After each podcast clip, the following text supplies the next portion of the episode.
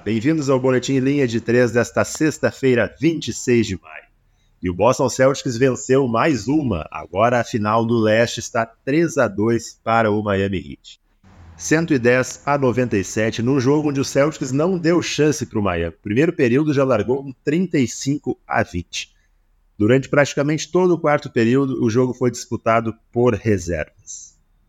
Boston conseguiu 13 roubos de bola e forçou no total 16 turnovers do Miami Heat. Miami que não contou com Gabe Vincent, que havia sido um dos grandes destaques do jogo 4. Jimmy Butler ficou limitado a apenas 14 pontos, maior pontuador de Miami, Duncan Robinson com 18 pontos.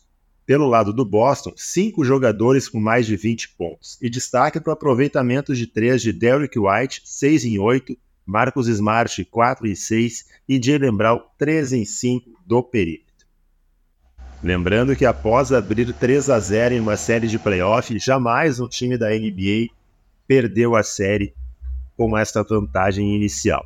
Boston Celtics busca fazer história e ser o primeiro time a virar um 0-3. 3 a 2 para Miami, jogo 6 no sábado na casa do Heat.